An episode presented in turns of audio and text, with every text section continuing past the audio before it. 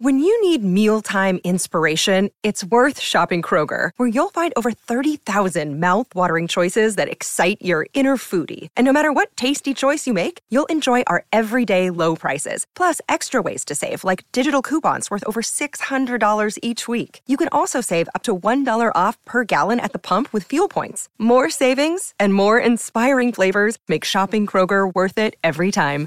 Kroger, fresh for everyone. Fuel restrictions apply. I'm Alex Rodriguez. And I'm Jason Kelly. From Bloomberg, this is The Deal. Each week, you'll hear us in conversation with business icons. This show will explore deal making across sports, media, and entertainment. That is a harsh lesson in business. Sports is and, not uh, as simple you know, as bringing a bunch of big names together. I didn't want to do another stomp you out speech. It opened so, up so many more doors. The show is called The, the deal. deal. Listen to the deal. Listen to the deal on Spotify.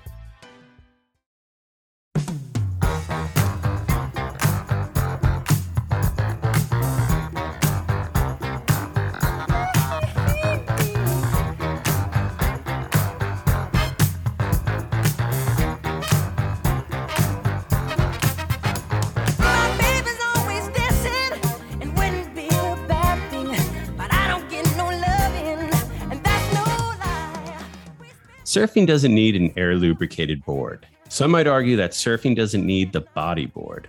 What surfing very much does need are people who think outside the box, who laugh at the box, and who wonder what would happen if they strapped the box to their feet and tried to surf it.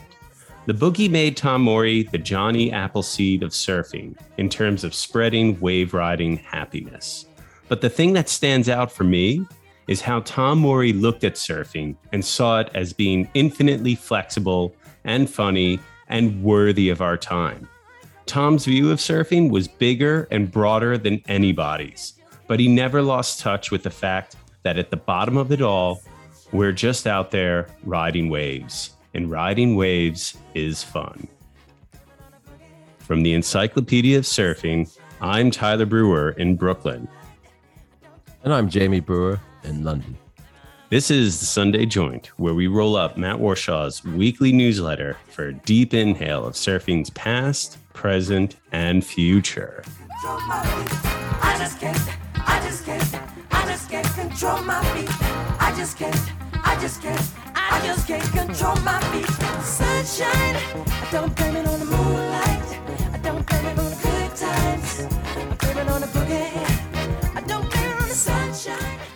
When you're hiring for a small business, you want to find quality professionals that are right for the role, and there's no faster or effective way than through LinkedIn jobs. Your time and capital are precious, and there is a powerful resource that can help you focus on what you're good at and integrate people into your team seamlessly to help grow your business. LinkedIn Jobs has created the tools to find the right professionals for your team efficiently and for free. LinkedIn isn't just another job board, Everyone is already on LinkedIn with their resumes and references, and now LinkedIn has designed a hiring platform to connect you with candidates specifically qualified for the job that you post about.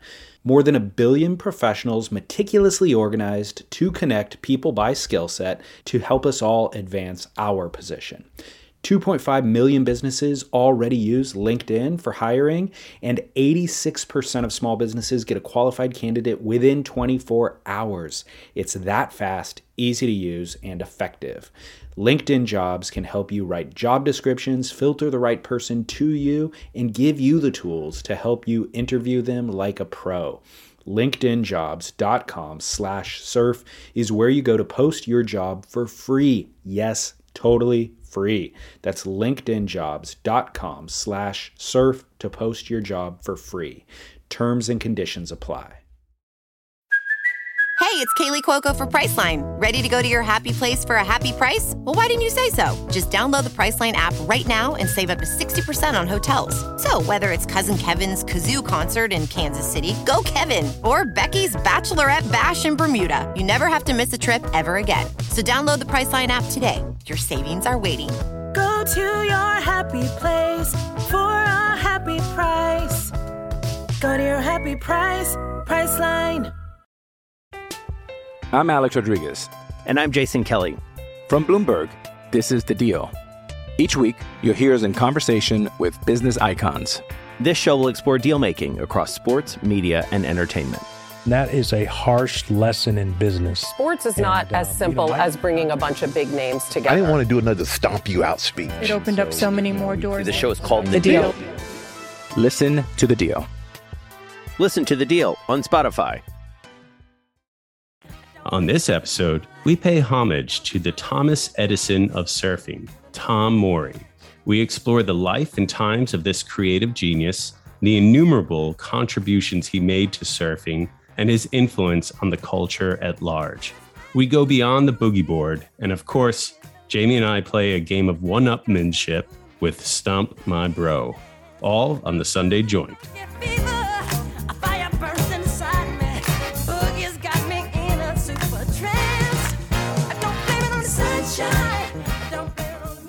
The Sunday Joint is an adjacent podcast to the Encyclopedia of Surfing and is produced by the Surf Splendor Podcast Network.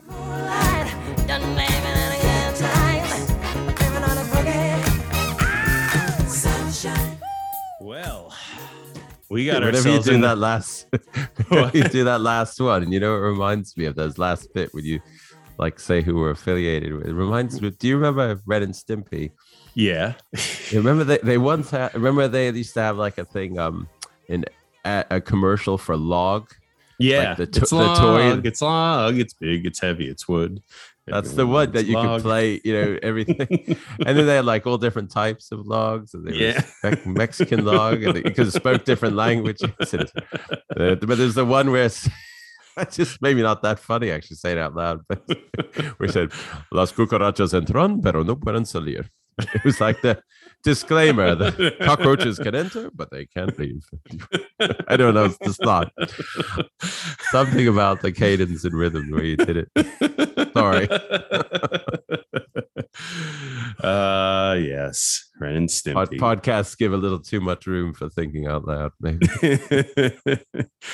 so uh Tom Morey, uh we uh we've got another big topic here because he's he's kind of a larger than life character in in surfing and looms very large in the culture at all, you know, as as a whole. Um you you you kind of prepared a little bit like kind of an outline here on on on how we tackle this. I, I was hoping maybe you can kind of like what you were thinking like like I loved how you broke it down to, you know how we have to discuss this because there's so much. Uh, can you can you kind of discuss that? Can you talk about that for a sec? Well, I think the first thing to talk about is is exactly what you said in the intros. You know, thinking outside the box, um, and like you know, he- I think he was he was very much aware that he was thinking outside the box, and he was critical of those who didn't think outside the box. He didn't like Yeah. limited thinking at all. Um, and it's funny you said, what did you say? He's the Tom Edison of surfing. Yeah, the Thomas Edison of surfing. Yeah, yeah. maybe more there was- Tesla. Maybe more Tesla. I don't know. well it's, that's interesting i was thinking all the different people you could compare him to you know um uh he once said in an interview i think he said that i am not tom Morey. i'm the spirits of thomas edison and Albert Einstein and a few others that Bob i'm Simmons. using yeah using this poor guy tom's body right now as a channel. He was very much yeah he liked he was very aware of the fact that he was thinking outside the box. Yeah i thought oh, so yeah elon musk i i feel like tom I, yeah maybe i mean he was he was very charismatic but um obviously uh not as maybe i don't know he he did think about making money and money was important but he never really really struck it rich though yeah, yeah. i think you know he sold sold more boogie in, in the late 70s before to mattel i think or Wham-O Uh, or- Cam, Cam, Camco or something like that. I think it is. Uh, the name of it. whoever made log Whoever made Log. exactly. Something like that. well actually the log was very much like an invention that he might have come up with you know something really flexible you could do all sorts of things with it uh, I thought actually that Tom Morey was a bit almost had some aspects of Steve Jobs, and that you know, like you think of Apple as super innovative and breaking ground you know, with with brand new ideas and products that were never Yeah. before. But actually, what Steve Jobs did was he noticed stuff that was already kind of in the Out there. pipeline, but just wasn't coming together. And he managed to bring it together and bring it to market. And Tom Morey did that. You know, I think he did it with different fin systems. He did it with different, um, you know, different traction. He did it, you know, with all sorts of stuff. He he he was like I didn't know. It's like he he was first to put like concave in the nose, basically. Even Mm. you know, like I was I wasn't aware of that that you know, or he did wingtips. You know, uh, polypropylene fins. He did like there, there's just like there's a whole. He was a he was a an inventor. You know, Uh, like but, a total. but but he wasn't just always an inventor. A lot of times he took someone else's idea and kind of made it happen. I think that was- commercial. Yeah, and it, actually figured out a way to to you know to make it into a product. Yeah. I mean, he he it sounded like from all the stuff I've been reading, like he he sounded like extreme obviously a very open-minded person, you know, but he was also like very likable, like like you said, charismatic. And I've watched like a bunch of videos of him, and he just like just seems so cool. Like I just would would love like I've met him once. Um at a trade show and he he was like he just just total charisma like what exactly absolutely. happened? i was at a trade show um in probably like 2007 i think at surf expo and uh it was like when catch surf started What's Uh, catch know- surf? Catch Surf. You know, they make the foam beater beater boards, the stuff that Jamie O'Brien rides, and everyone rides like all these foam boards. You know, Kalani Robb rides them. They have Oh, the fucking crazy sh- clothing line that's like real 80s inspired, you know, kind of aesthetic. And they, I mean, they're huge. They're so massive right now. Um, but they were just launching, and he had these, uh, he was working with them basically and did like the Y surfboard that he was doing. It was like a fo- like a functional. the, the swizzle? No, not the swizzle, but that was also another, you know, uh, board that's we can discuss in a sec. But these boards were were foam, uh, foam surfboards, but they were kind of solid core, and you can ride them performance wise. They were actually like performance foam boards before anyone was really doing anything like that. And uh, he had like actually like the the the deck was like this kind of soft um smooth kind of vinyl kind of feel to it you know or like it was like the base of like you know of a bodyboard you know? It was that type of material but on the deck. And like Hans Hagen was there and he was riding those boards and everything and it launched with catch surf. Um but then yeah he did the swizzle which was basically a side cut surfboard which ended up, you know, Thomas Meyerhoffer basically started doing with his boards, you know, but his were, were more more extreme than Tom Morey's actually. His were more like a piece of art. Yeah, but there was a functionality to them too. Um, but I, I I do find it interesting, like how Tom was definitely ahead of that with like the side cut on surfboards. Like there wasn't, no one was really doing that. You know, you have like Mick Mackey who was doing some of it, I think even even before McMackey, Tom Morey was doing it.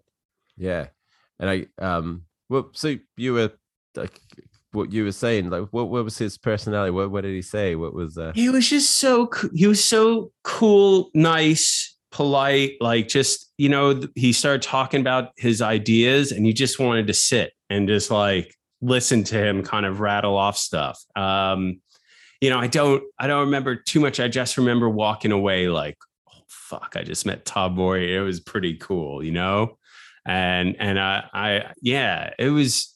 And then all the videos I've watched with him, he just comes off as very chill, somewhat pragmatic though. Like he doesn't seem out there, you know, he doesn't seem like a loopy, you know, kind of out there person. He seems like someone who's very credible in what he's saying. You know, he Yeah, well, I has wouldn't like have thought yeah, I wouldn't have thought he'd be wacky. I mean, like well, every- some inventors, his- some inventors are like eccentric, you know, or or tend to have like a certain eccentricity, and it, that didn't come across at all. Well, all of his inventions or his ideas or whatever his products, yeah, they were always like what seemed to make the most sense, you know, and Yeah. what would what would you know, what would appeal to people, you know, what would be easy to use, you know, like whether it be having, you know, like uh, he had a, a short board in the early 70s that was really thick and buoyant, you know, so you can knee paddle it, you know, because he wanted people to be able to to surf and have fun. And the same thing with the boogie board. And uh, it was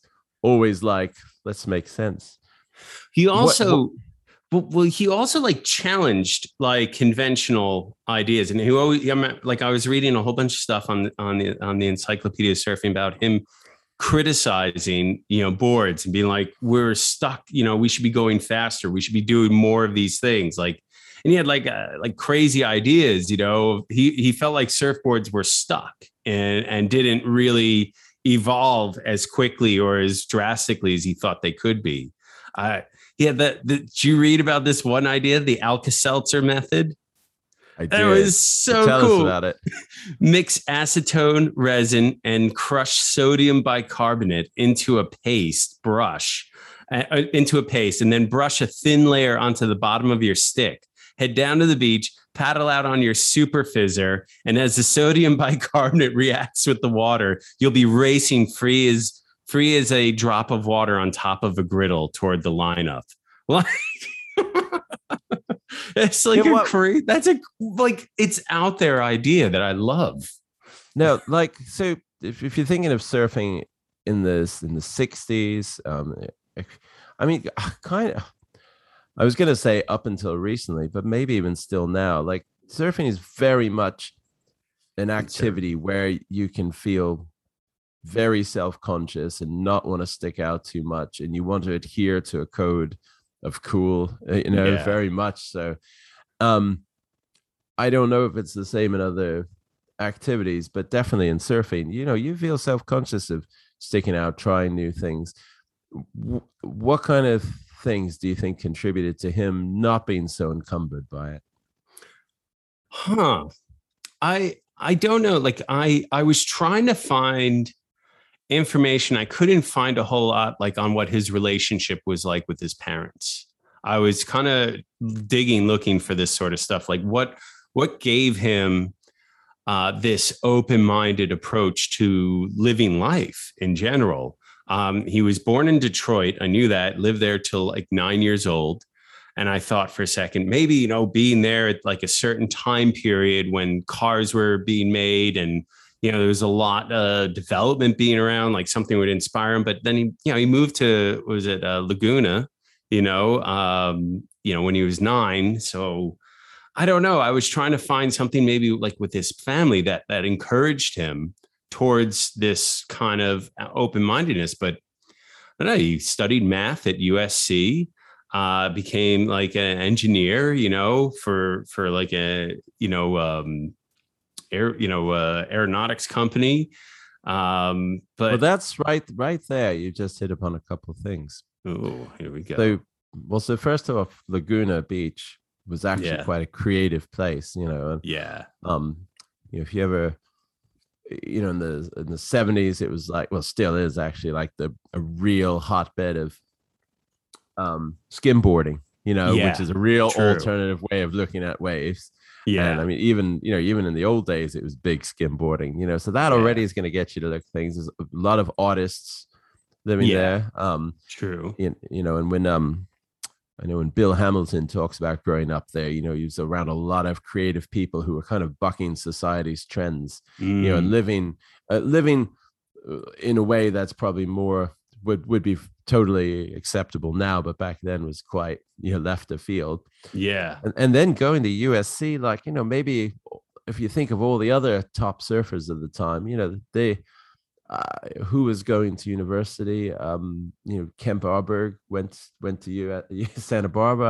I um i don't know you who else you know but he was when you go off to university you know there's a lot of other people who aren't surfers you know you probably Yeah. think oh actually the world's you know you- i don't know surfing's just this you know this part of my life but it's not everything and then the other thing which probably gave him the confidence is he was a real shit hot surfer so he already Yeah. was like he didn't have to prove anything to anyone. You know, you, you read True. like Lance Lance Carson's assessment of him. No, I didn't actually. I missed that. Well, back in the 60s, Lance in the like mid 60s in a I think it was in Surf Guide.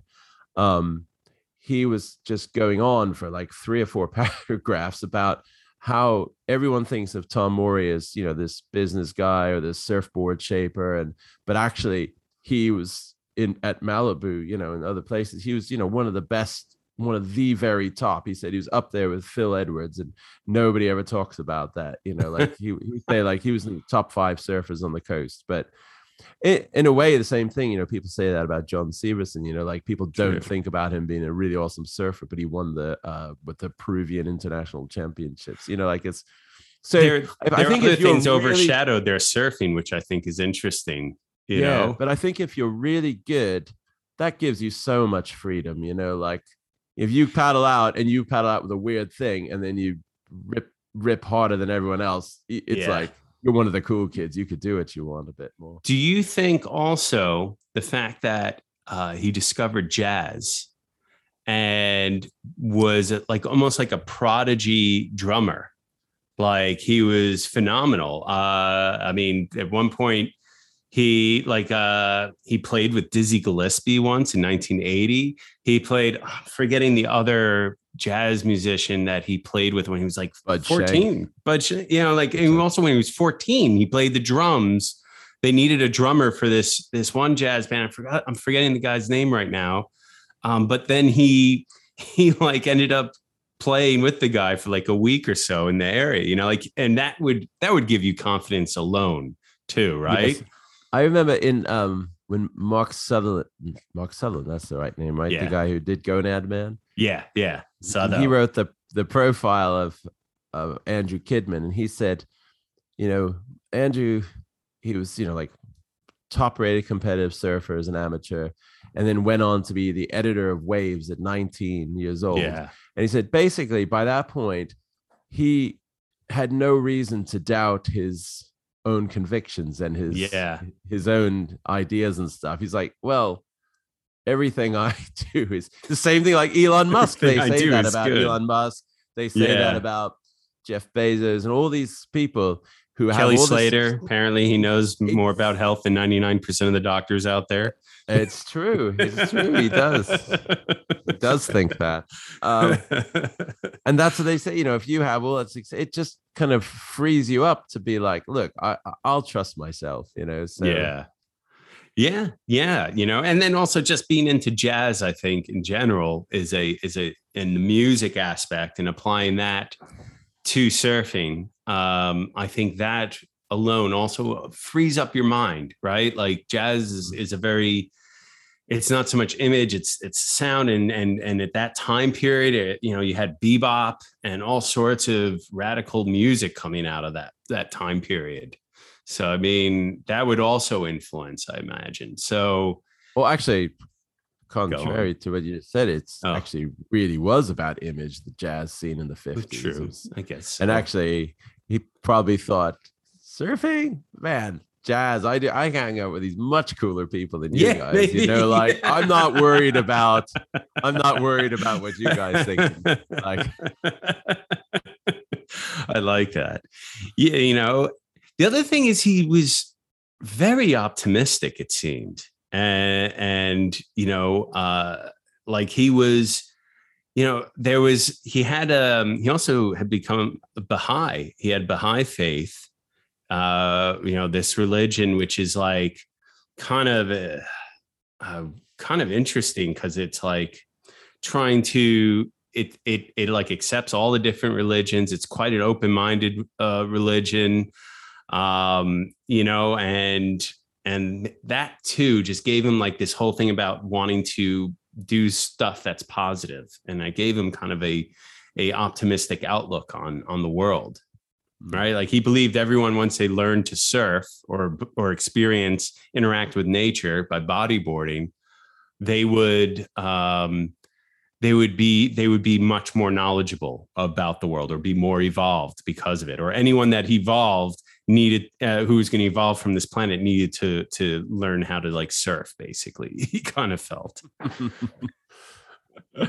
so so that would that would all all give him this like inspiration to constantly be thinking outside the box, which I think is really important also in surfing, right? Like surfing is funny because it's quite conservative. Uh, but we tend to we definitely do praise like these people who who do think outside the box, but not many of us tend to follow that. Well, it's weird. Like, do you, I want to ask, like, yeah, you know, a minute ago I was saying like up until now it was quite conservative. Like, because if I if I go onto my, you know, if I go online and I look mm-hmm. at surfing and what's out there, and I go on Instagram and read all this stuff, it, to me it seems, especially in, in London, you know, I'm not going to the beach that often. Yeah. To me, it seems like whoa, you know, like surfing is really blown wide open. We're in a real renaissance period right now. There's all sorts of people surfing. You know, it's not yeah. just you know white males surfing anymore. It's not just shortboard high performance anymore. It's it's like wow, you know. Um, you know, I was like, God, you know, so different from you know, even like the first couple years of surfing in the mid 80s, you know, like even older surfers were on shortboards because that's all there was. Yeah. Uh, it wasn't until a few years later that it became acceptable along. Um, but then I don't know. I f- feel like if I go down to the beach when the waves are good, it seems like it looks pretty similar to the way it looked 20, yeah. 30 years ago. Like mostly white guys on shortboards. It, it depends on where you live and where you surf, probably, you know. Um, but I think. What about? Still, I mean, like you know, when it gets overhead, yeah. You know, like when it gets overhead, I mean, like people are riding pretty standard boards for the most part. You you have these things that are pushed out on social media. You know, you'll see Derek Hynd on his friction free board, or you'll see some of these pros doing stuff. But the average surfer, um, yeah, things have gotten more open in terms of what boards you ride out in the lineup now. Yeah, we see a lot more variety of boards, but at you know, depending on where you live, like if you were to go to Southern California, I, I don't think you would see a whole lot of diversity, you know, or a lot of people approaching surfing in many different ways. Uh, I think it's all pretty standard, you know, maybe some people on longboards, maybe a lot of people on mid lengths these days. You know, boards may be a bit different, but the attitudes I don't think are totally different or totally open minded in, in a lot of a lot of regards potentially. Yeah, and um, I know when when you know when we were young, like seeing Laird Hamilton and all the different things he was getting up to. And I'm talking about before tow-in surfing, even, yeah. you know, when he was windsurfing, you know, like, and you'd see yeah. lots of pictures of windsurfing or paddleboarding. I remember thinking like, ah, he's not like a real hardcore surfer, you know, yeah. he's like into all this other because not that, I mean, I knew he was amazing, you know, yeah. Lance Burkhardt, but like I was thinking as a kid, as a teenage, young teenager, I thought to myself, and I, it wasn't necessarily taken away from him, but I was kind of like, okay, maybe he doesn't feel it like the way most, you know, like the way I feel it, you know, like to me, it's just surf, surf, surf, you know. And, and I remember reading something, an interview with Kai Lenny, and he said people would give him shit. And he's young, yeah. you know, he's yeah. maybe only 30 or something. And he, like he said on Maui, you know, this is recent times. This is the last, yeah, in the, after, you know, 2000. He's said people would give him shit for doing all sorts of other things. Yeah, I mean it's it's still. I mean, dude, just look at the boards and what they're made of. You know, they're still mostly made of polyurethane. You have some people on epoxy. You have some companies trying to do some different, you know, kind of composites, you know, uh, you know, of foam and stuff. But for the most part, it's still pretty standard. You know, the the board making process is still the same for the last 50 years, really. Um, you know, uh, yeah, I just think, yeah, I, I, I tend to kind of agree in some ways with like Morey, you know, Tom Morey in the sense that I look at the boards today and how people make them, and I'm like, it's not really pushing the envelope. There's really nothing really that crazy going on um, that's out there. You know, I, I mean, I, I have a lot of ideas. Uh, you know. I have a lot of ideas that people don't discuss. I think like you could make a board, you know, like I don't know why no one's made a surfboard that's like a skateboard deck with different layers of foam densities and whatnot. Uh, why you don't have like on big wave boards like a softer bottom material because that would absorb some of the shock maybe and make it run actually faster or why we don't have shark skin type of bottoms on boards to go faster like there's so many things we still have yet to explore and we're we're not really pushing the envelope i think. So when I, you have you felt constrained? Like have you felt that so like um is it another person who he ah vaguely reminds me of his do you know the artist grayson perry?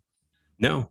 So here in england he's like he's like a household name over here. He's probably 10 years older than me and um he basically it's, it's a lot of things he he he questions you know uh, mainstream thinking a lot and he's written different books on stuff but, um but one of the so one of the things he said is that there's a lot of men have in their head this the the the ministry of man is Mm. always telling you this voice in your head on what you can and can't do you know like oh don't put that shirt on it's too Mhm. it's too loud and colorful and don't uh don't talk that way don't you know always play football this you know so like did do you feel like when you are at the beach going surfing and around surfers do you feel like an internal voice like telling you what not to do and what to do Oh, totes. Yeah, I'd still do. I have certain things for sure. You know, um, you know, there's definitely a little bit of an ego thing too, where you just want to look cool or you want to look credible when you go into the lineup because that might give you more opportunity to get waves. You know, I think if you present yourself as a credible surfer when you paddle out at a spot that maybe you're not as familiar with, um, you want to come across a certain way so that people may not judge you and think that you're a kook and may burn you. You know, there's always that kind of looming threat of like, oh, I might be ostracized and might not be able to get waves, or I might get harassed, or you know, or made fun of or called a kook. And so I got to look a certain way. I got to paddle a certain way. I have to, you know, position myself a certain way. I have to say something like, oh, how you going? Or hey, how are you, mate? Yeah, you know, like trying to sound cool and all that sort of stuff. Totally. you know? Um but there is like a, a thing of like also because i do it because i want to maybe be able to be taken seriously in the lineup that i'm someone that that uh can catch waves and surf well and is it so much of a practice do you think uh, i think i've told myself that oh it's because i want to like get waves but actually if i really scratch the surface it's not about a practical thing of getting waves because i'm pretty much gonna get the same amount of waves. It's mainly just about how I feel about myself and how other people are feeling about me. Because actually, Oh, here we go. I'm getting on the couch now. Let me just Well, no, lay you say you down. go out, but- but but it, it's it is interesting how powerful um how powerful that is and how what you do notice sometimes is that when people do do something slightly left field like if someone does go bodyboarding or body surfing um they have to do it with this like over the top sense of irony like oh look at me you know i'm riding a bodyboard now or a softboard or get my hand instead of being it, you're like- earnest about it. Yeah. well, instead of just doing it, you it's like you almost want to like say, I know that this is a bit left of field, but I'm open minded enough to try something like that. You know, like I think you, you end up having that all on on top of you. And maybe maybe I don't know, maybe Tom Morey did as well. And maybe the reason he was so vocal about it was to Yeah. try to like reclaim the space of being open minded, you know, like Yeah. I, I think that's a very possible thing. He he he felt he was saying in an interview there was like a Baha'i prayer um, about if you want to um, you know, you should it, I'm I'm gonna totally fuck this up, but like it was about like basically you want to do good in the world, you know, you you you you give you you give uh, access to people to the thing. Oh man, I totally messed this up. I don't ex- know exactly, but he heard it. he heard this this kind of chant and prayer, and it inspired him to make the boogie board because he felt he wanted to open it up to everyone and have Mm. everyone experience wave riding because he thought that would help lead them to enlightenment. Or to lead them to having a greater appreciation of the world. Um, and, you know, who's to argue that he didn't? You know, who's to argue that it didn't do that to for a lot of people? Yeah, because you know, when people before that talk about, you know, if they lived near the beach, they'd go body surfing. And body surfing's really fun, but it's it's kind of hard to do. Like you have Yeah. to go down to the beach for a few days before you really figure out how to body surf. Whereas a bodyboard, you know, I think Paul Gross, I think was the writer who who said, you know, you you get it, you can't not ride it correctly. Yeah. You know, like Yeah. on your first day, you're catching waves. And everybody loves bodyboarding, you know. you ever done it. glide and you glide that you didn't get from body surfing, right? Like Mm. you get that initial glide, that initial feel. I mean, how many people have started bodyboarding to evolve into surfing, you know? Or uh, it's it's it's mind blowing how many people it's it's probably touched and influenced. You know, uh, one of the things I did find interesting, I was looking up, I thought about this. I don't know about you, but I started thinking like, all right, Tom Morey did the bodyboard, but who came up with the Coolite? You know, because the Coolite also was a similar had a similar effect of the bodyboard, and it's it is a similar type of product. No, Uh, I know the answer to that one. oh yeah. Well, it's not a stump your bro type of type of situation here, but it was but 19, 1970 It was manufacturer. Colonel Sanders. KFC. Nobody, just like me my original style, like MR. There's this this uh, manufacturer named Frank Horton found they had all this excess esky type foam, and it prompted by his uh, preteen daughter's love of the beach. Horton uh, approached Sydney surfboard shaper Shane Stedman Mm. uh, to ask if it might be any good for making cheap boards for kids. And within a month, Shane labeled Coolite boards were flooding through the department stores. So, But didn't Kentucky Fried Chicken start to give them away or with um, a bucket or something? It was, a lot of people Probably. started on the the K- Kentucky Fried Chicken Coolite. I'm pretty Uh, sure like that's that- like that- uh, Yeah, but I, I I just found that that was interesting. That was going on in Australia around the same time that Morey Well, was and, doing. and that's the Boogie Board. thing. I think you know, like things were kind of out there, you know, but he was the one who made it happen. You know, like there were MP3 players, but Yeah, you know, Apple figured out there's like they just made it really, and he, and it was it was such an obvious like this. Uh, hearing how it came up with it, you know, like they had surf mats already, and they were already kind of doing it. You had paipos. Yeah, exactly. It was already happening, but all of a sudden, you know, it was like, well, let's just, you know, take this much cheaper material that's, you know, you can prefabricate Soft. very easily. and it's soft. Yeah, and we'll just shape it a little bit like a surfboard, but you know, we'll have some, you know, make down rails, you know, with a flat bottom, you know, so it Mhm. planes, and then uh Bob's your uncle. Yeah, Tom's Tom's your uncle. Tom's your uncle. the other thing that you know, I mean, there's that's the bodyboard, eh, but he also created professional surfing. Yes. You know, like that's also like a whole thing that like is crazy. Uh, you know, it technically, technically there was a another contest that came before. Uh, it was uh, the Laguna Sportswear Masters in Hermosa. Would they Uh, pay money? It wasn't money. It was a sedan, a Kawasaki motorcycle, and a hi-fi set uh, and a new wardrobe. So they didn't give technically money, but they gave prizes. Mm. But Tom Morey's was, you know, the Morey Invitation was the first uh, professional contest with money, uh, which was really cool.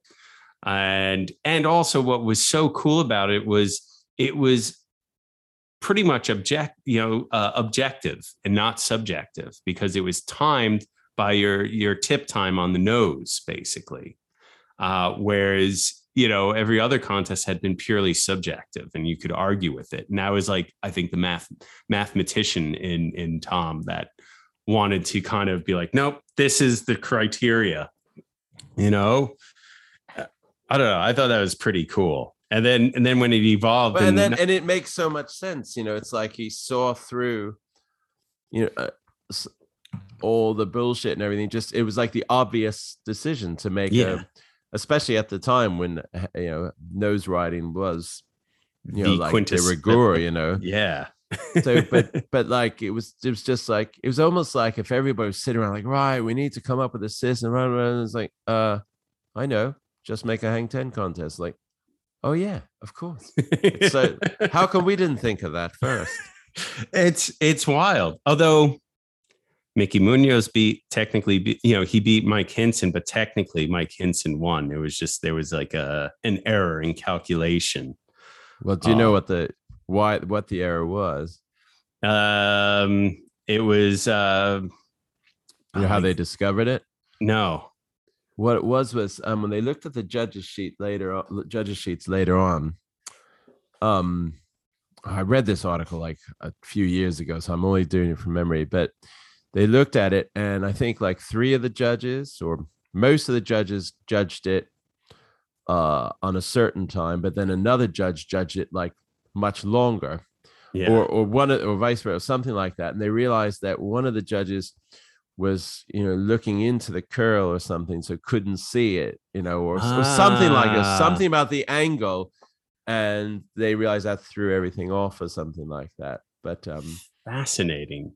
You, you know, it was interesting though. The second year they ran the event in 66, it was, it, it became more complex. It was actually not just how much tip time, but it was how they calculated how much tip time you had uh, above the line on the nose, but also how long you were standing up for. They calculated into the ride as well. So the first day, it was the first day of competition. It was three days of competition. The first rounds, it was calculated how much time you stood up on the board, plus how much time you were on the nose. But the nose time was uh, dub, I believe, doubled, uh, so that you know it was all factored in. It was given more risk or reward for the nose time. why did they count how long you were standing up for? I don't know. I you know, I mean, maybe like that because- sounds ridiculous. Anyone can stand up on the Well, imagine if you had a 12 foot glider or something, you could really be up for a lot longer and, and you could play this. But there was a bit of strategy then to it on how you rode the waves. You could play it safe and ride the wave really long. Uh, because, like, if you fell, right, like you would fall, that would be like an error on you and you would lose the amount of time that you'd be standing on the wave, actually. So, so then the second day was purely tip time. That was it. It wasn't how long you were up on it. And those rounds, that was when like David Nuuhiwa was crushing it. Uh, and then the third day was again back to the format of how long you were up and how long tip time you had. And, you know, some people just stood up longer, but on the board, but they didn't have a lot of tip time because they played it safe. And some people, and one of the guy, the, the person who won, uh, Bob Purvey, um, uh, no, Terry Jones, he won because he he took the risk and was up on the nose the most of, of the time and got most the double the points or whatever. It was really really interesting, like how they calculated and and gave like this whole new structure to surfing. it's wild, uh, and when you see where it is now, it's like, yeah, it's kind of interesting.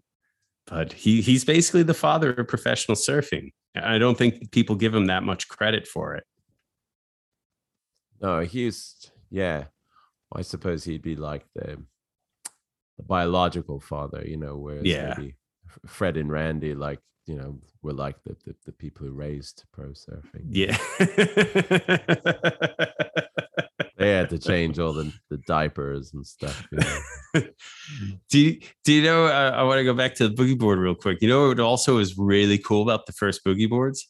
They you could buy them for a kit for twenty five dollars, and you can make them yourself. That was pretty, yeah. That's pretty why why did they do that? Is that just because it was a lot easier for him to just send the kid out? Probably that, and also I imagine as a tinkerer himself, he probably would love the idea of other people like evolving it themselves, building it themselves, you know, Mm. and kind of maybe he could see a different evolution. I don't know. I don't know exactly the thought process on it. That's what I would imagine, maybe. I suppose it would it would cut out a major step. It would be a lot easier. Yeah, and cheaper, you know. probably just to send it out like that. You know, you can just sell more that way. But uh, that that was pretty. That's pretty neat. kit. Yeah, I'd love that. That'd be pretty cool. I'd love to get like a boogie board kit now where you can glue together different pieces of it, you know, and cut up different parts of foam and put stiffer foam in there. That'd be kind of cool. Why do you think bodyboarding's become a lot more acceptable lately? Well, it seems to, at least in the media, it has. Because the people who are boogie who are bodyboarding are going on the fucking craziest waves. Mm, it's like slabs.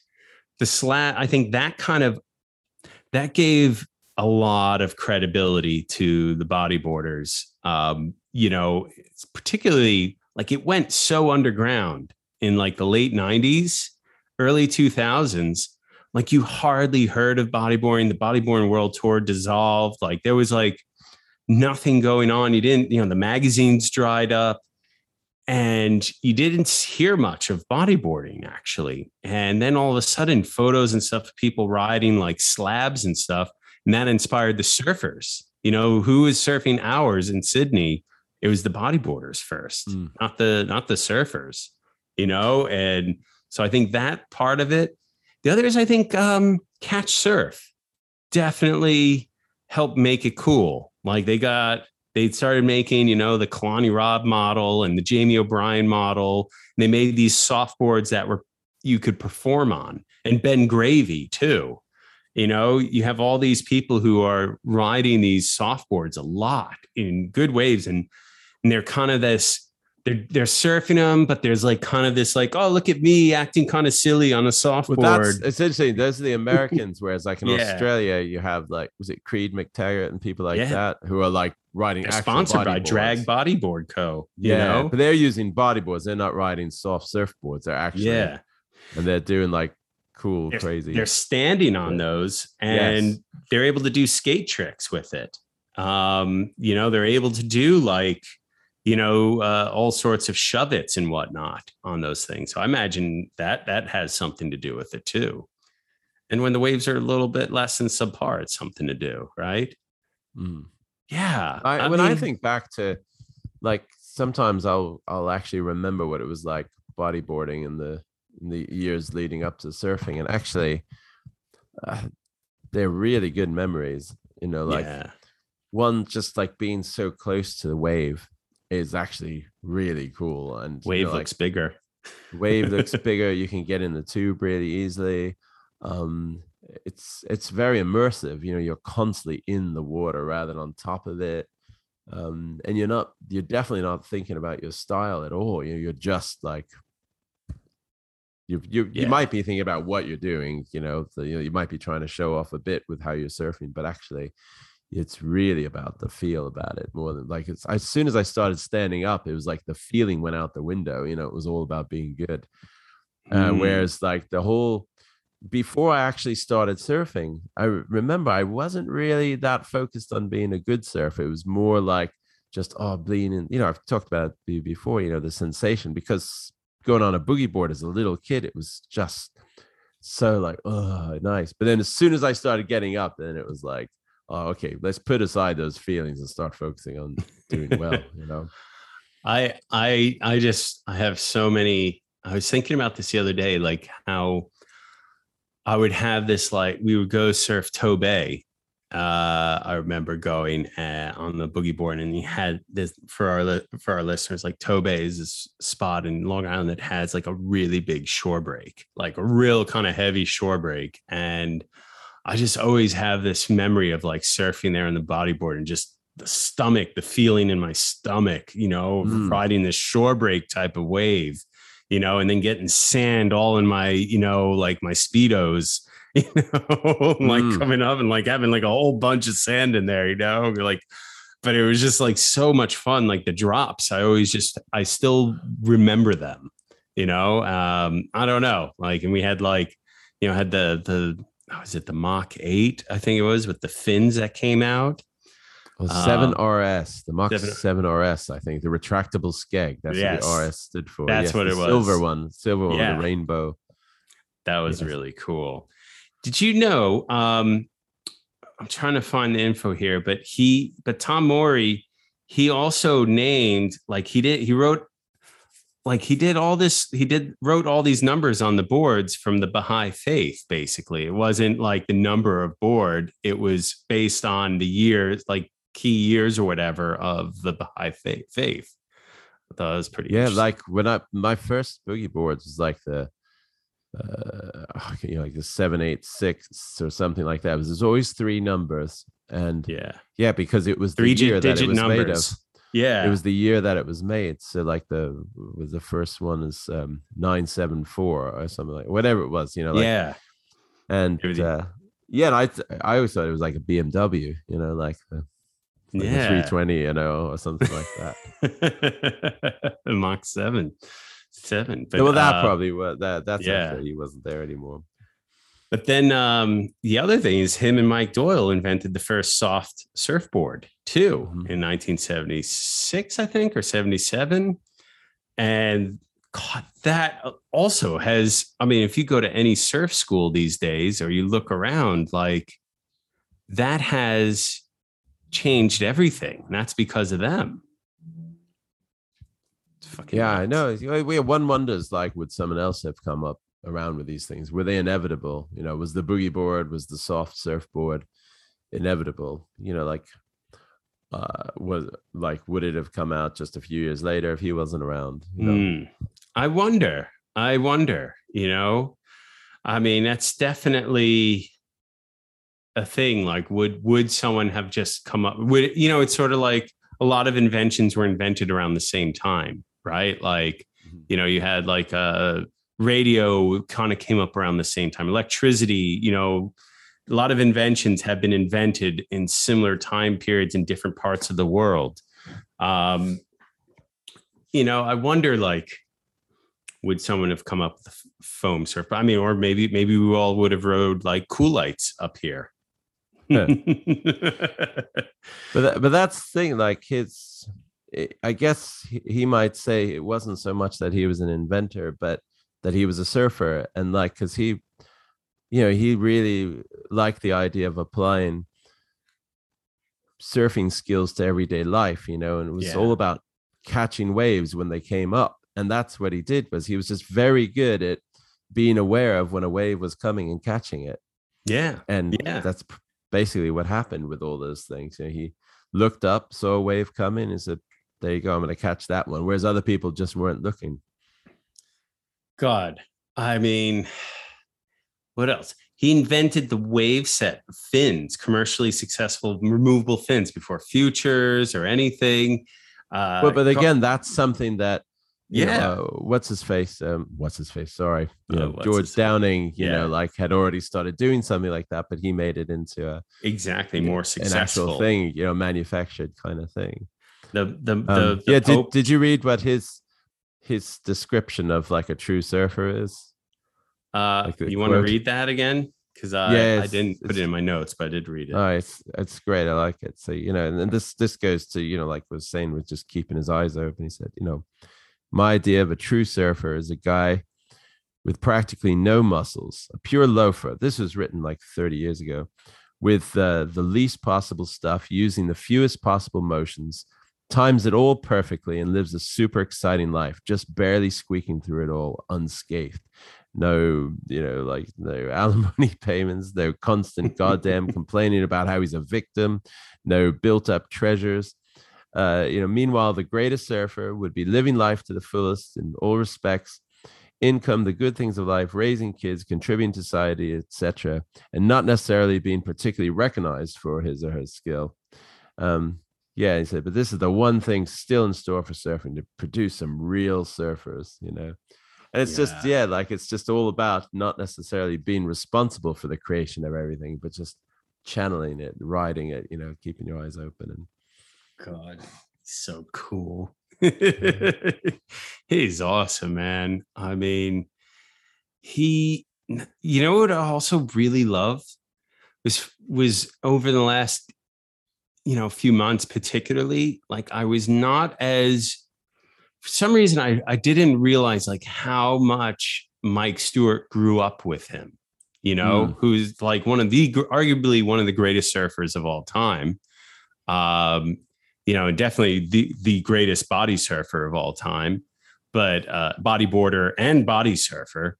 Um, but he grew up like working for for Tom Morey, you know, in his invention shack, basically, and how he went on to dominate bodyboarding. You know, it's really kind of uh, it's mythological almost. No, like he he grows up under the tutelage of the guy who invented bodyboarding, and then goes on to, you know, kind of dominate the whole sport. And he's got this amazing open mind about it. And I don't know, just I love that kind of like uh, lineage. I guess. No, Yeah, I don't know. And I guess you know, like, yeah, they that was what they were living on the Big Island at the time, you know, in Hawaii, Yeah, uh, and that attracts, you know, pretty free thinking people as well. totally probably. totally yeah i mean it's it's it's kind of wild i don't know like he he was pretty pretty special person it seems like you know and uh, how can we even forget like he changed his name to y at one point too Yeah, why not? know? why not Uh, um, Does that was that before Prince? Or it was after Prince. It was after, After Prince. Prince. But he liked the aesthetic of why, and it was easy to say. That was like that was why he said he wanted to be. Well, named. there's a whole bunch of reasons. It was like ah, there's there's tons of reasons why he did it. You know, like uh, yeah, my God, you know, like it did, did like uh. like I, it's it take too long to read all the reasons. You know, I mean, one of the reasons he said, you know, like he had, he kind of he he stopped working as a consultant, I think, for Mattel, and he Yeah. wanted like a cre- clean break. You know, like because the name Morey was so associated with Morey. Yeah, um so this way you know confusion can be eliminated you know so like when he does other things you know he can be y and not not associated with the bodyboard all the time. yeah, he liked the symmetry of it. He said it's a spelling no-brainer. I mean that's the he had a good sense of humor about it. He liked how y also sounded like y yeah. and he said, you know, figuring out why has been the, the great importance throughout my life. Uh, you know, the design Y depicts the prime number three, Mhm. uh, yet also encompasses the prime numbers one and two. You know, it's uh, oh, there's so many more reasons. There's a whole list of reasons why he did it. There's, so uh, cool. It's so awesome. Anyway, Uh, With- another- the thing is, with with all this, yeah, Yeah, I was gonna gonna say, say? I was just gonna read off one of the reasons Matt Warshaw likes uh, you know, uh likes Tom Morey also. Mm. Because I love Tom Morey for the reason I love Wayne Barthol- Wayne Bartholomew. Both connect themselves and the sport, and by extension, the rest of us to the greater world outside of surfing. They fire rockets through our sport's insularity. Morey aiming mostly towards science and technology, Einstein, Edison, Bell. Bartholomew going for arts and history, Bowie, Ali, Rommel. So it's like, I don't know, that was a pretty cool little quote. that yeah, yeah. But I know that's I, I think I said it once, but that's what I always liked about Matt's writing is that you know, I I just thought that like all surfers thought were like clued into what's going on in the outside world, you know. Yeah, no. that. yeah. I always like that when yeah when when surfing yeah brings in other aspects of of the greater world totally. into because then it makes you feel like surfing's this nice comfortable vehicle in which to uh in which to explore the rest of the world Exactly. Exactly. Um, you you were talking about also how there's like there could be we were talking before we we recorded how there could be like Tom Moreyisms, like a whole like a, a Tommy Moreyism for every day. I was hoping you could share some of these. I thought they were really those are cool concepts. oh my god there's so many um ah uh, here's one i suppose you know remember life is all a free lunch. You didn't make your body or mind they were given. As was your education and as have been all the choices made by the particular combinations of the tiny corner of the universe which is you. You may look like and even believe you are working when you do but actually what's going on is that the social physical, psychiatric, electrical, astrological, chemistry of all these elements is just happening on its own.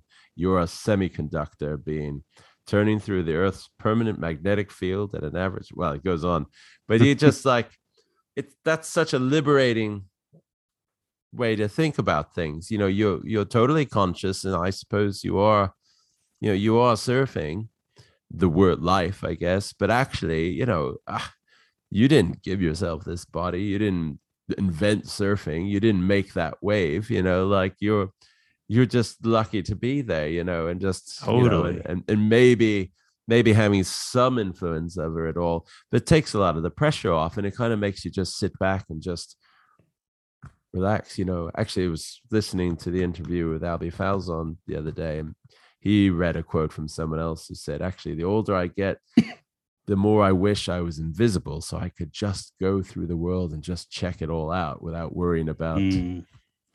Being seen and anything. I said, yeah, that's really cool. You know, rather than oh, spend so much time worrying about, you know, me and my responsibilities and how I'm doing when actually you're just a tiny little speck. And it's I find it so relaxing and liberating thinking something like that. There, there's another one here that uh, I read. It's um, he's being asked this question: Do you figure that surfing is a significant factor in human evolution? Makes a running catch with a grunt. Absolutely, but I don't know that it's a factor any more than a boat wake is a factor in the movement of a boat. A boat moves through the water, and a wake shows up. Life's taken place, and surfing has shown up and that's it. And uh, yeah, like another Moreyism there. Basically, they should do a whole book of his kind of philosophy and and stuff. That would be that'd be really cool. Yeah, like um, that. I you know I've got that book. What would Keith Richards do? And it's No, I just like yeah, each page is like talks about like real situations in your life, and then it shows you a time in Keith's life what he's done and what he would have done, and, and you're like, oh yeah, yeah. So what would uh what would Y do? what would Y do? Um, what do you think the world would be like without Tom Morey? What do you think Well, surfing? If you go if you go on your last. Well, okay, it depends on whose world you're talking about. Obviously, all the people who knew Tom, including yourself, you know, like would be greatly missing out on a really cool guy. Um, Yeah. So I think that's you know like as far as his character goes, especially during the Genesis period of post of modern uh, modern you know like surfing uh, uh, outside of Polynesia, you know like the original roots of it, like you'd be missing out on a a real character who was um, an archetype of one type of surfing archetype Mhm. actually. Um but then on the other hand you know obviously we talk about all the inventions and Morey bo- and boogie boards and all that stuff but maybe like what he just said is that actually the the boogie board would have just appeared you know? I Yeah. don't know. You know maybe he was just a conduit like he always says you know and maybe another conduit would have come along. I don't know but with that if we didn't have boogie boards and all that Yeah. there'd probably be a lot fewer surfers let's say that There would there would definitely. I mean, it may not, may not have Kelly Slater. He learned on a boogie board. He, that he Mm. was standing on a bodyboard for the first time. Um, I also think we wouldn't have surfers riding slabs. Maybe you know, I think that would have taken longer to evolve because it was the bodyboarders who helped pioneer that sort of stuff. Um, you wouldn't have, uh, you know, maybe you know, swim fins wouldn't have evolved in such a good way. Uh, Well, that was- maybe because the bodyboards helped propel the advancement of of swim fins. Mm, but didn't uh, what's his name i forgot what churchill's first name was but he oh god i just read this the other day he came back from somewhere and had seen him and made churchill fins and that was like just you know and that was i think for body surfing Yeah. but yeah Um, yeah You know, you you uh, wouldn't have the soft surfboard potentially then. You know, uh, that would and all the surf schools and everything in all the surf schools exactly. You know, so it's um, you wouldn't have Mick Fanning's surf softboards. Mm. I don't know. It definitely and, it, it would have I think it definitely would have come along, you know? It definitely would have come along without. But it might have like but he was he was um he was very clairvoyant. Like did you read yeah. in one of I mean it was did you read his his yes. article Bazoo- bazooka? Yeah. Yeah, and all his predictions. Ooh, yeah, they all on. like they were like, yeah, he predicted so many things. So uh yeah, I think some of these things just happen, and then, the, yeah, I don't know. He was he, but he was the guy who was always riding those waves. So yeah. Do you think maybe the boogie board might have been invented by, by someone like a non-surfer then potentially? Uh no, I think it would have been invented by a surfer. Yeah. Yeah. yeah. I don't know. I mean, I, but it just, wouldn't have been as cool, you know, like, yeah. uh, I, I uh, just read this today and I was I felt good because I always felt that way too. I hate the word bodyboard, you know. Yeah. I always love sounds better. boogie boarding so much cooler, you know.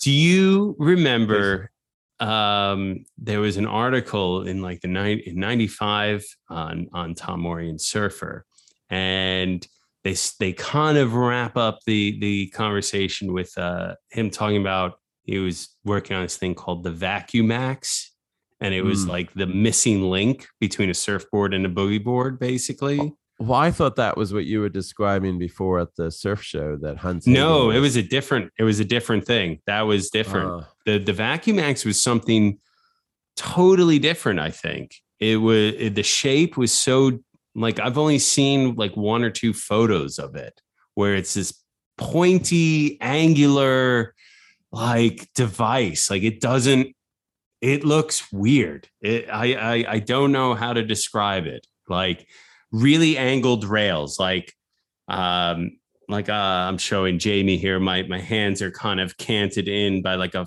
you know maybe a 45 like degree angle or something out, like kind of slope, you know, kind of 45 degree out from the deck, and then hard bottom, hard edge, and the top, you know, angle of the rail which is just a hard, straight 45 degree edge, was parabolic. And so, like, the deck was like almost parabolic looking and it was just weird looking. And it was real interesting. They, they made a hard prototype, but they were going to make a soft version of it. And it was going to be something you could ride on your stomach or you could stand up on. But um, yeah, I don't think it ever saw the light of day. It was that like he was influenced by the stuff they were writing in the Flow Riders? Is that like, potentially? Yeah, yeah. It was like that was part of what he was discussing because he said he saw like you know things that Kelly Slater and what? How do you say the guy's name? You said it in a podcast before. The snowboarder. Oh, Terje Terje Haakonsen.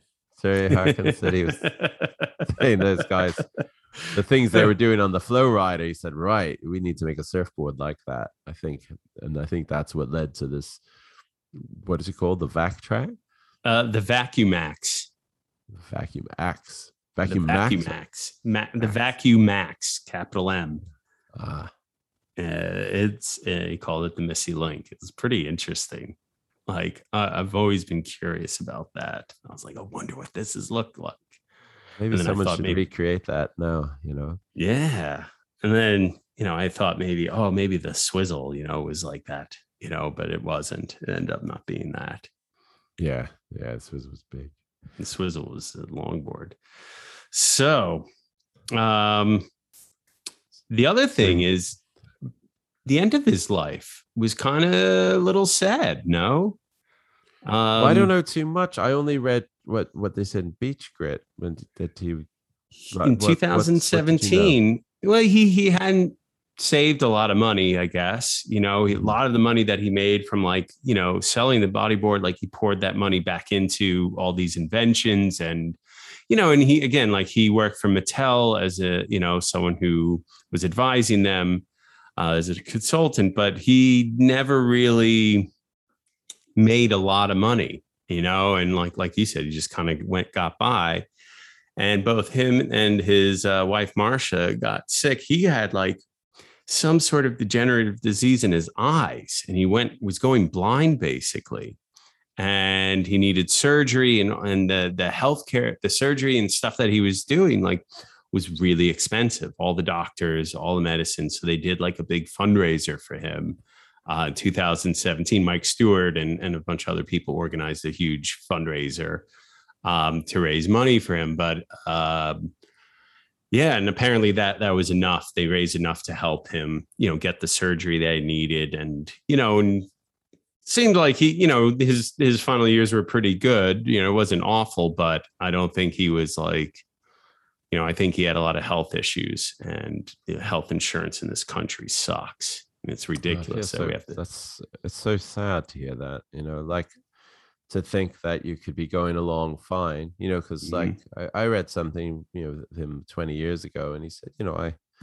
I, you know, I'm not rich, but I have, a, you know, a house by the beach. I have a Mm-hmm. condominium in Mexico. You know, I, it's like he was doing fine, you know, Yeah. but then just because you get ill and old, you can get taken down. So that's that's really sad. Yeah, yeah, you know, but I think he lived a freaking awesome life. He had, you know, some, you know, kids, you know, and His daughter was a very cool artist. I- Yeah, yeah. So I mean, like, and he, you know, I don't know if you read on on the encyclopedia, but his burial instructions, Yes, you yeah, know, yeah. he has the whole thing in there. It's it's pretty interesting.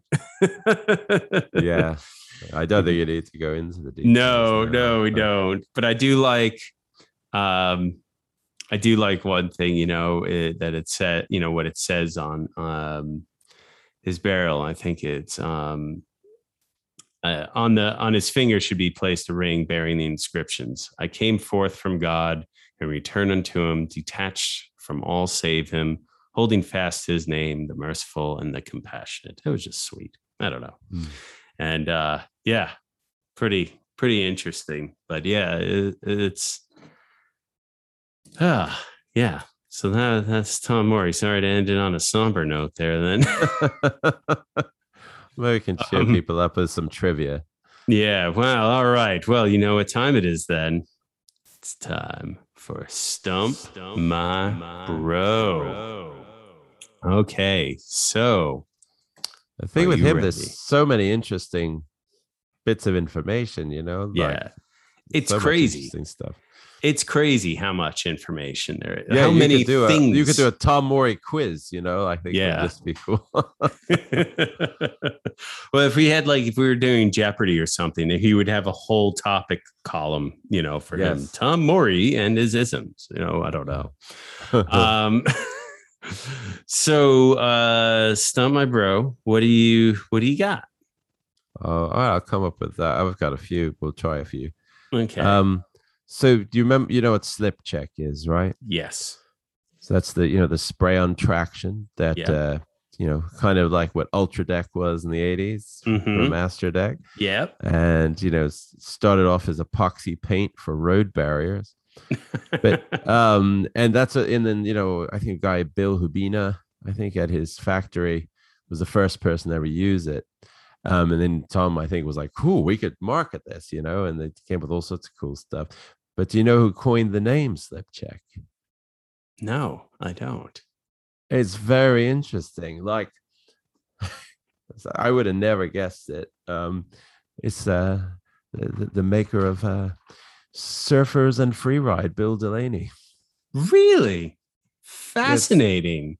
He was either hanging around the shop or working at the shop and and he he came up with the name slip check and it's such a good name you know Damn. yeah Oh, so it's, there you go this thing that slip check. maybe, maybe if your- maybe if rabbit had some of that on the uh swing he wouldn't have fallen off Yeah, yeah, that's right. the slip check though apparently tore up your knees really bad.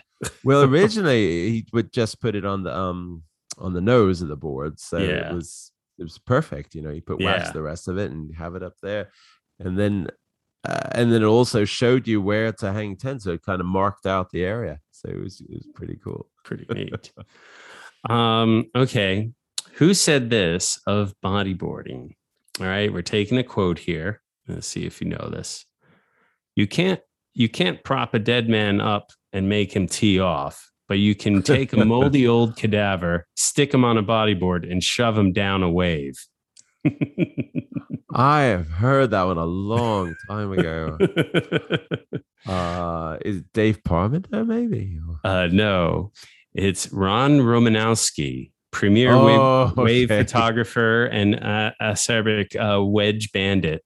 Uh, once postulated that golf takes infinitely more skill than bodyboarding.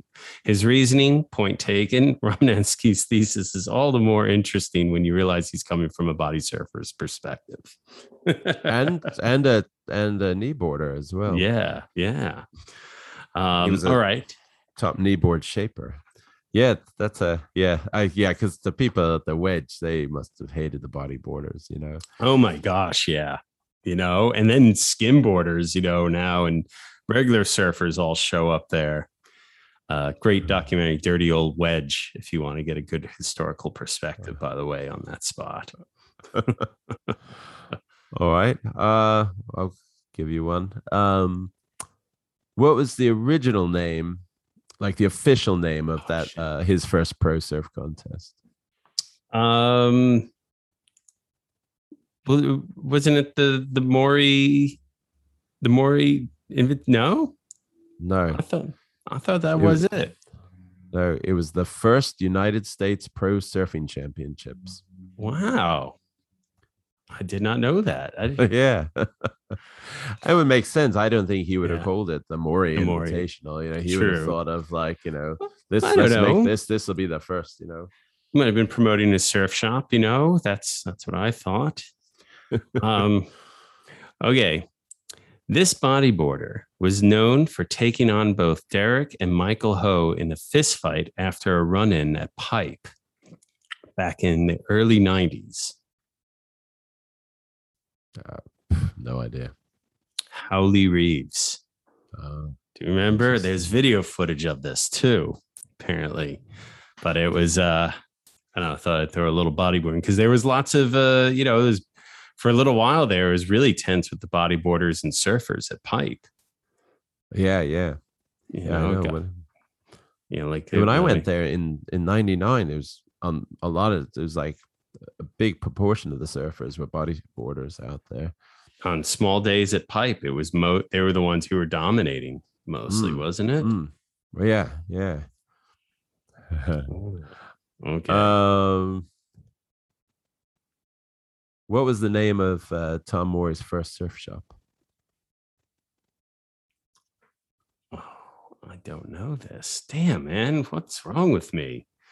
Uh, the Australian Surf Shop from 1955 to 1965.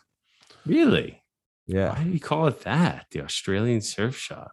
uh, don't maybe you know it's a bit bit of catch. You know, kind of like maybe you know how like different bands in their uh, mid 60s in America would like copy the British kind of look, you know, and almost try Mm. and pass themselves off as British, you know, at the time. And maybe it gave it a bit of exotic, you know, international flavor, maybe. I don't know. Know. well, What, else that's that's all I got. But Oh, I got more. Here's oh, you more. got more. All right. Yeah. So um uh oh easy one I think. Where did the name boogie come from for boogie boards? Oh, it was um, it was a song, right? Wasn't it that he he lifted off of or Oh, well I read was that he just really liked music Boogie. and so boogie Yeah. came with that. To boogie. Yeah. Uh what uh what so he wrote a really long article. I mean, like God, Surfers Journal articles used to be so much longer. I know And they used I to I know, and they were like, you know, maybe some people might find them too long, but uh and also I my I have a recent theory that maybe the reason Surfers Journal articles are shorter now is because they've made the font bigger for the aging surfer, the aging reader. Because the fonts in the first five years, they're really small. Like even I'm busting out the magnifying glass on some of them. So he in uh, I think in I think in the second year, I think it was, he wrote, he wrote um a really long article detailing how he he made um he made a surfboard out of an unusual material for a big ad campaign. Did you know about this? Yes. Really? So the, a, a big company approached him. Actually, they they first approached Dewey Weber, but Dewey Weber was too busy because Dewey Weber was actually doing good business, and Tom said that he wasn't doing any business at all. Yeah. Um, I, that's what he said. That's the other thing. His his articles, he was always, you know, p- poking fun at himself and making jokes and everything. Um, and he said his friend who lived in New York called him up and said this company wants uh, they want to know if you can make a surfboard out of this material, you know, and to to prove that their material, you know, like uh, can withstand water and all that stuff. Do you, do you know what it was that he made the surfboard out of? I don't know.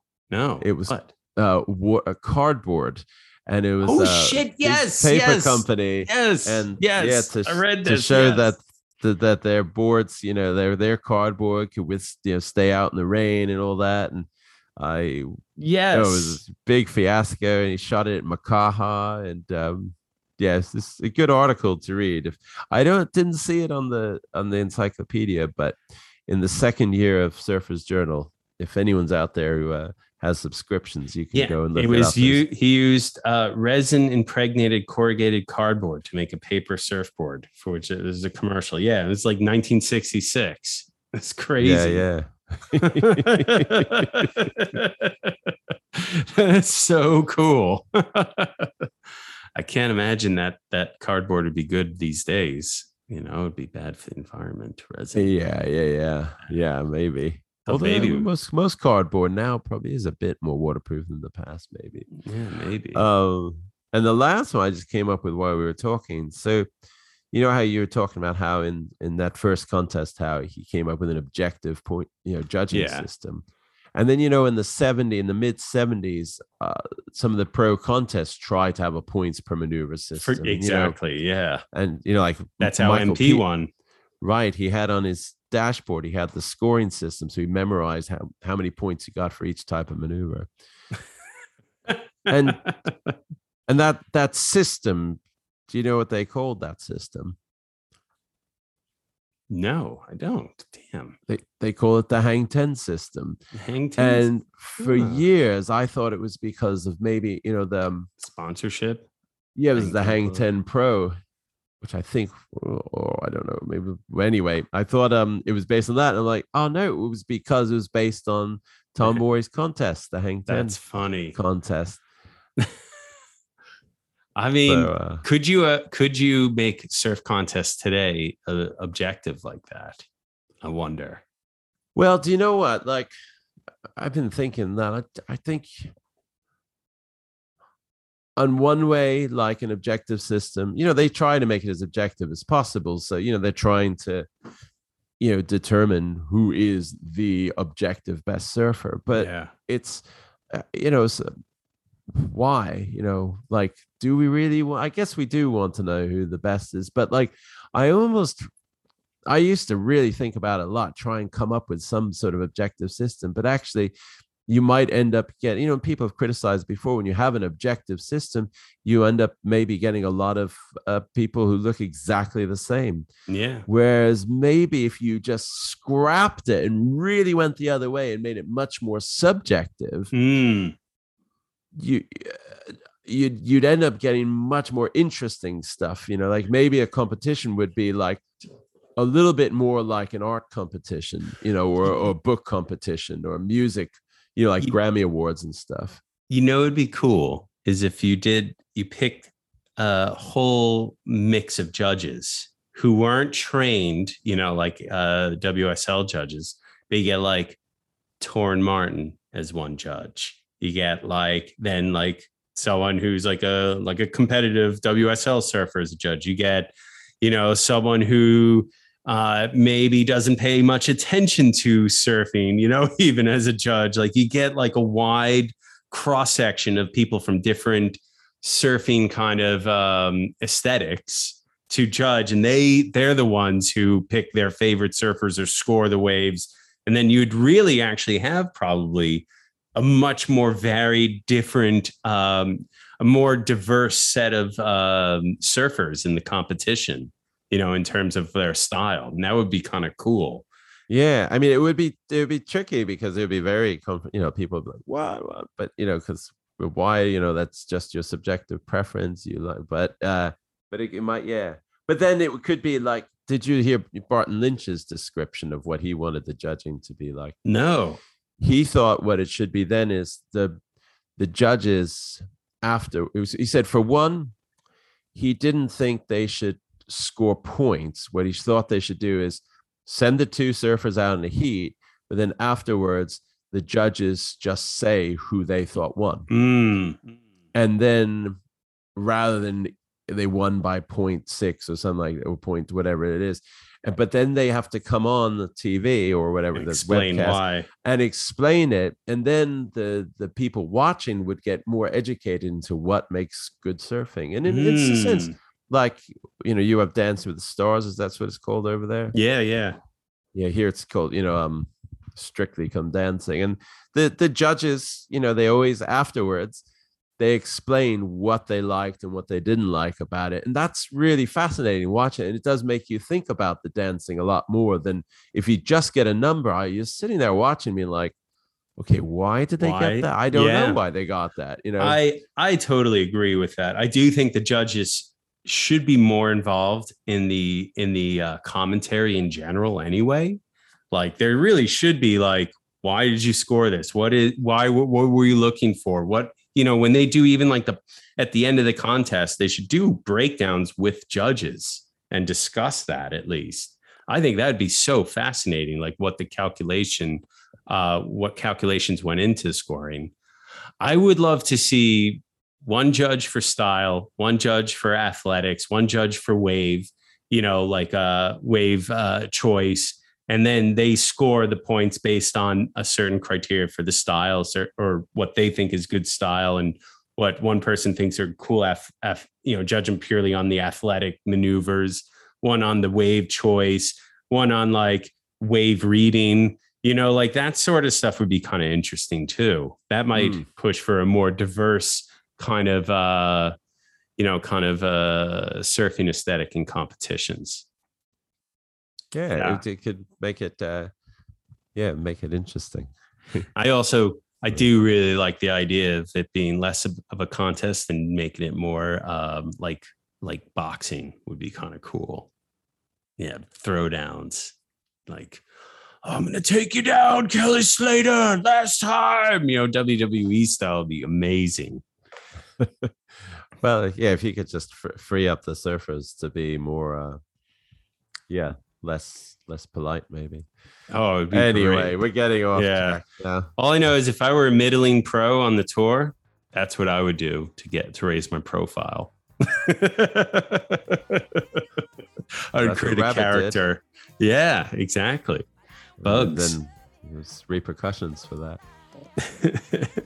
well, uh, that is it for our Sunday joint listeners. Thank you all for uh, listening, and, and we hope you enjoyed this episode on Tom Morey.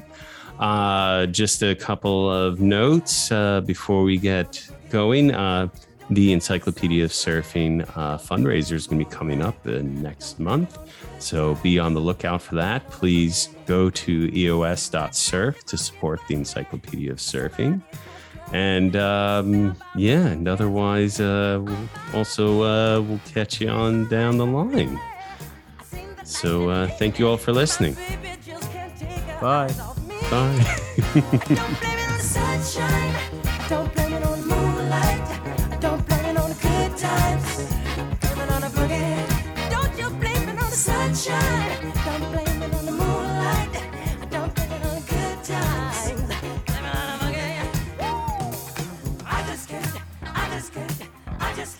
control my feet. I just can't, I just can't, I just can't control my feet. I just can't, I just can't, I just can't control my feet. I just can't, I just can't, I just can't control my feet. Sunshine, don't blame it on the moon.